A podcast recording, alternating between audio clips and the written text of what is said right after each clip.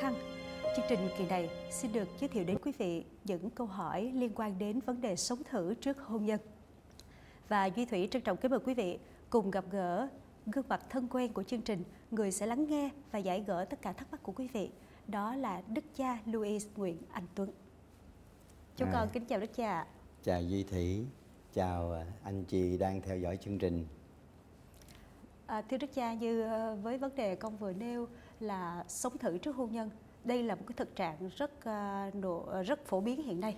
Thì không biết giáo hội nhìn nhận như thế nào về vấn đề này ạ? Thực trạng hiện nay trong các thành phố lớn của thành của đất nước chúng ta cũng như trong những đất nước khác ta thấy những bạn trẻ sống xa quê, xa gia đình à, nhất là trong những thành phố lớn thì có cái cảm giác mình sống trong một cái khối đông đúc và không người à, thân quen, bạn hữu. Cho nên một đàn có áp lực cuộc sống về kinh tế, nhưng đàn khác hầu như nó giảm nhẹ cái áp lực về đời sống đạo đức của một làng quê, của một gia đình hay một đại gia đình. Nên các bạn rất dễ bị cám dỗ trước à, những cái à, cuộc sống của hiện nay. Ờ, trong văn hóa hiện đại hậu hiện đại của các, vùng các cái thành phố lớn. Thì ờ, những bạn xa quê cũng như những bạn ngay sống ngay tại các thành phố hiện nay trong các nền văn hóa của các ờ, nước đang tiến bộ hay là tiến bộ rồi thì cũng có cái cách suy nghĩ khá là khác với lại thế hệ cha ông trong vấn đề đời sống lửa đôi à, vấn đề MC đặt ra về vấn đề sống thử trước hôn nhân hay là sống chung trước hôn nhân đó nó có nhiều cái trường hợp khác nhau lắm à, trong thực tế. Sống thử trước hôn nhân có nghĩa là đôi bạn đã có ý định muốn kết hôn thành vợ chồng nhưng trước khi quyết định dứt khoát thì muốn thử. Đó là cái nghĩa đầu tiên à, sống thử trước hôn nhân nhưng cũng có thể bao hàm cái nghĩa là có những người à, sống chung như vợ chồng mà thành ngữ ở Việt Nam hay gọi là góp gạo thổi cơm chung Dạ. không chỉ có chung gạo còn chung nhiều thứ lắm ừ. thì à, họ không có quyết định hay hay chưa có ý định để mà dấn thân vĩnh viễn à, kết hôn thành một gia đình với nhau. Chỉ vì lý do thực tế trước mắt, có lợi về đời sống kinh tế, về sự an ủi trong đời sống tình cảm, và nhất là thiếu thốn tình cảm, gia đình, xa nhà, hay là khi cô đơn mà những bạn trẻ ấy à, khi à, quen biết nhau và chấp nhận à, sống chung nhà. Nghĩa là sống chung một cái đời sống giống như vợ chồng. Nghĩa là có những cái biểu lộ tình cảm trên thân xác như vợ chồng. Và họ sống chung à, chung mọi sự giống như vợ chồng.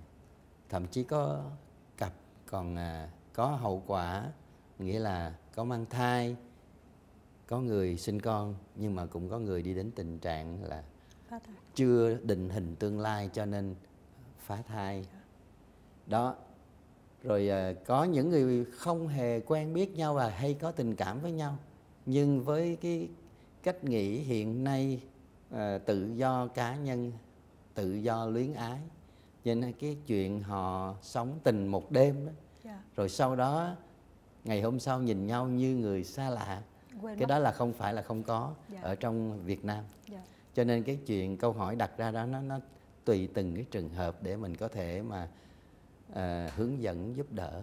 Dạ. nhưng mà đối với hội thánh à, nói chung cái chuyện liên quan tới tình dục thì hội thánh luôn luôn nhớ có một cái lập trường duy nhất có vẻ bảo thủ. Ừ, nhưng đó là chân lý. Hội thánh cứ phải gìn giữ nó mãi luôn. Tức là tính dục là do chúa dựng nên cùng với con người nam nữ Dạ. trong ý định là để hai người nam và nữ trên cơ sở hấp dẫn về mặt sinh học sinh lý để có thể uh, có sự uh, tình cảm và kết ước hôn phối yeah. và cộng, cộng tác vào cái việc uh, sinh sản và giáo dục con cái như là hành động sáng tạo nên uh, con người nên sự sống con người yeah. của chính thiên chúa đấng tạo hóa yeah. mà có mấy ai uh, ý thức được đó là một cái sứ mạng rất là quan trọng và hệ trọng cao cả mà họ mang và họ nhận từ chính à, Thiên Chúa không? Ngay cả trong những lớp giáo lý chuẩn bị hôn nhân Dầu có nói tới nhưng nhiều bạn trẻ nhiều khi cũng không có quan tâm Mà chỉ nghĩ là mình đi đến kết hôn như là một cái gì đó phải tới yeah. Dạ.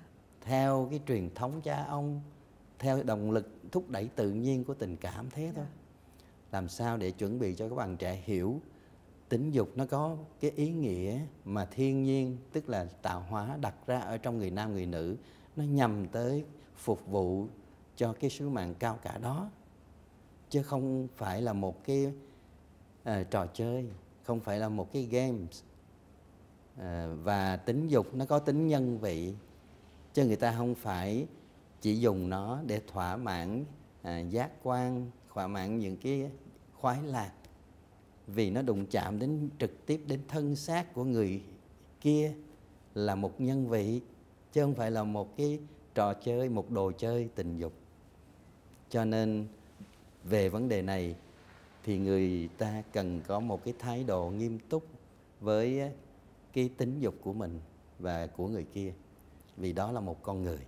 Dạ. và xuất phát từ từ cái tự do và cái tình cảm giữa hai người tự nguyện đến với nhau chứ không phải chỉ là một trò chơi để thỏa mãn à, khoái cảm thế cho nên vấn đề tình dục nó có ý nghĩa như vậy và hội thánh thấy nó có ý nghĩa là để hai người hướng tới hôn nhân và tham gia vào cái sứ mạng sinh sản và giáo dục con cái của Thiên Chúa.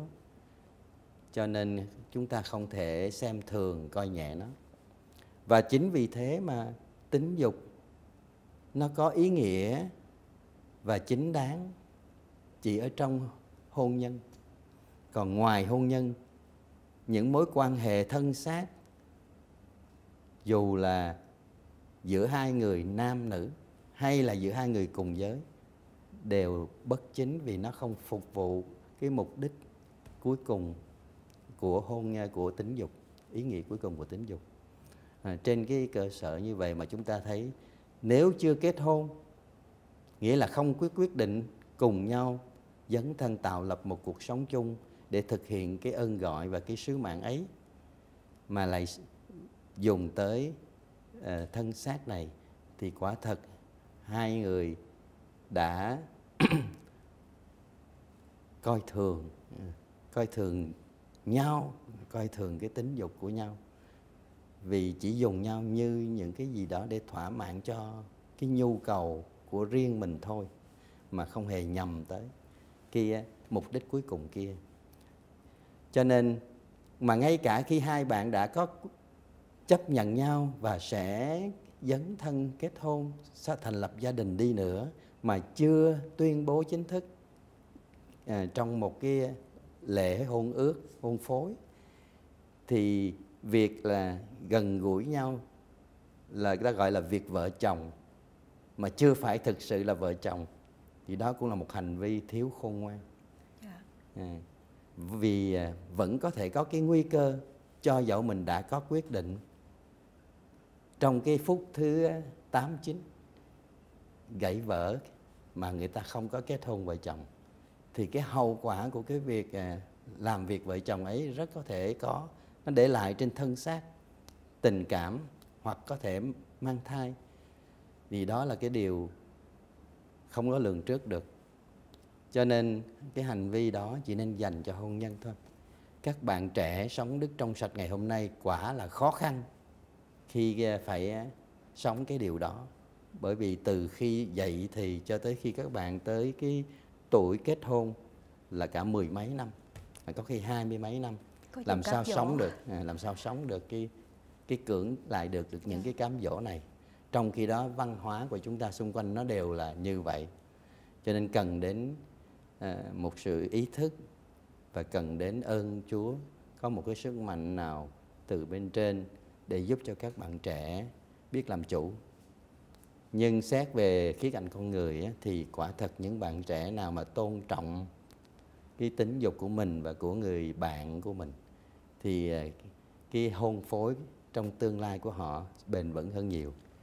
Vì cũng chính xã hội trong các cái thống kê cho chúng ta thấy là những người mà sống thử trước hôn nhân á, sau này mà kết hôn với nhau thực sự thì sau đó chia tay đó thì lý do chia tay do họ đã sống thử đó 60 70 phần trăm Dạ thưa Đức không cha. ít đâu Thật ra thì ờ, trên thực tế cũng có rất nhiều cặp quen nhau rồi yêu nhau tìm hiểu nhau tới 6 7 năm trời. Dân cưới rồi cái ờ, mới có một vài tháng là coi như là hôn nhân tan vỡ. Bởi vì ờ, cái lúc mà cái đời sống tình yêu ở ngoài á, với bước vào trong cái đời sống hôn nhân đó là hai Khác cái nhau. dạ hai Ừ. cái, cái hai cái cuộc sống khác nhau. Cho nên có nhiều người bị sốc đó cha. đúng vậy Như vậy thì theo Đức cha là ờ, nên hướng dẫn cho các ờ, cặp đôi ờ, đó như thế nào để họ khi yêu nhau và họ vẫn ờ, không phạm phải cái chuyện là sống thử Ừ. mà vẫn có thể hiểu trước hết là phải cho họ thấy rằng không thể có sống thử bởi vì thử đó không bao giờ là không bao giờ ở trong một Thiệt. điều kiện của giống như thiệt vì Dạ. họ không có cảm giác mình cảm thấy được an toàn vì hai người đã hứa từ nay là mãi mãi thuộc về nhau giàu khi thịnh vượng hay khi gian nan giàu khi ốm Bệnh đau hay khi mạnh khỏe Dạ. thì mình luôn luôn là vợ chồng của nhau Dạ.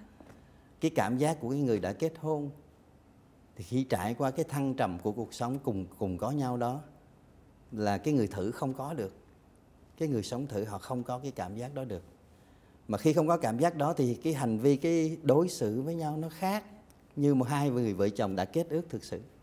Cho nên cái gọi là sống thử thì cái thử đó nó không thể gọi là thiệt được.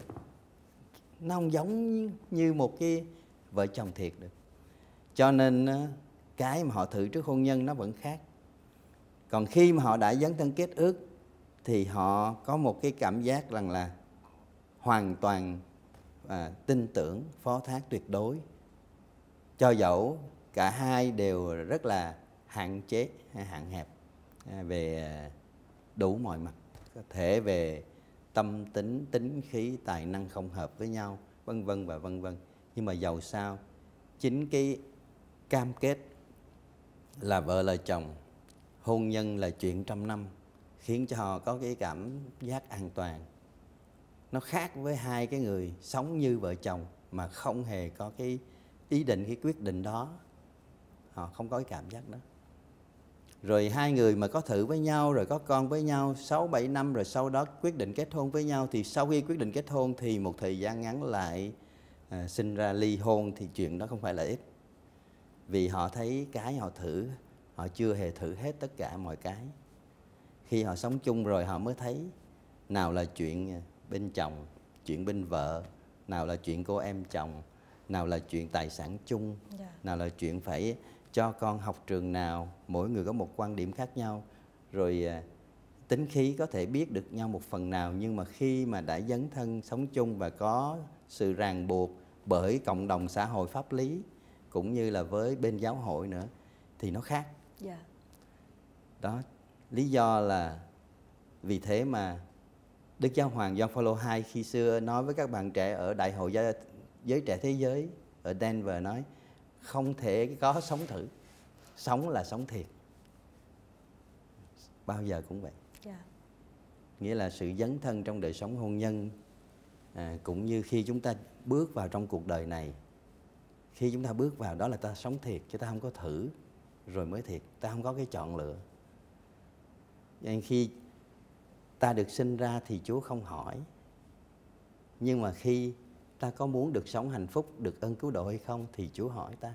Cái đó là chọn lựa của ta. Dạ. cho nên à, thì trong hôn nhân một đàn là do chọn lựa của ta. Nhưng đàn khác một khi đã chọn lựa rồi thì chúng ta phải à, tôn trọng cái mình đã tuyên bố tuyên hứa trong cái hôn ước đó.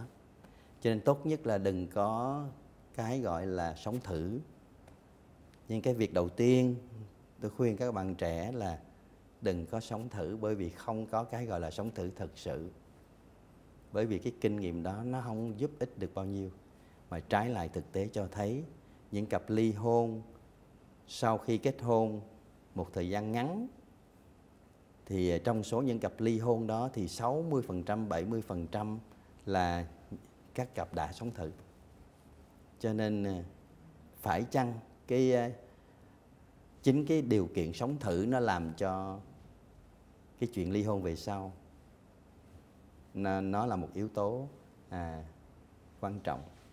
Còn những bạn sống trong sạch nghĩa là giữ gìn cái à, tính dục cho đời sống hôn nhân những bạn ấy à, thực sự cảm thấy hạnh phúc hơn khi họ yêu nhau và thực sự kết hôn à, với nhau và dành cái việc vợ chồng cho cái ngày tân hôn thì những bạn ấy xem ra họ sống viên mãn hạnh phúc hơn về mặt tình cảm rồi cả về mặt à, đời sống vợ chồng hôn nhân sau này. Chúng con à, xin cảm ơn đức cha đã dành thời gian để giải đáp cho chúng con ạ. Kính thưa quý vị cảm ơn quý vị đã theo dõi phần giải đáp của đức cha Louis Nguyễn Anh Tuấn. Nếu quý vị có bất kỳ thắc mắc nào hoặc câu hỏi nào về vấn đề sống thử trước hôn nhân hãy cứ tiếp tục gửi thư về cho chúng tôi. Xin cảm ơn quý vị và hẹn gặp lại quý vị trong các chương trình kỳ sau.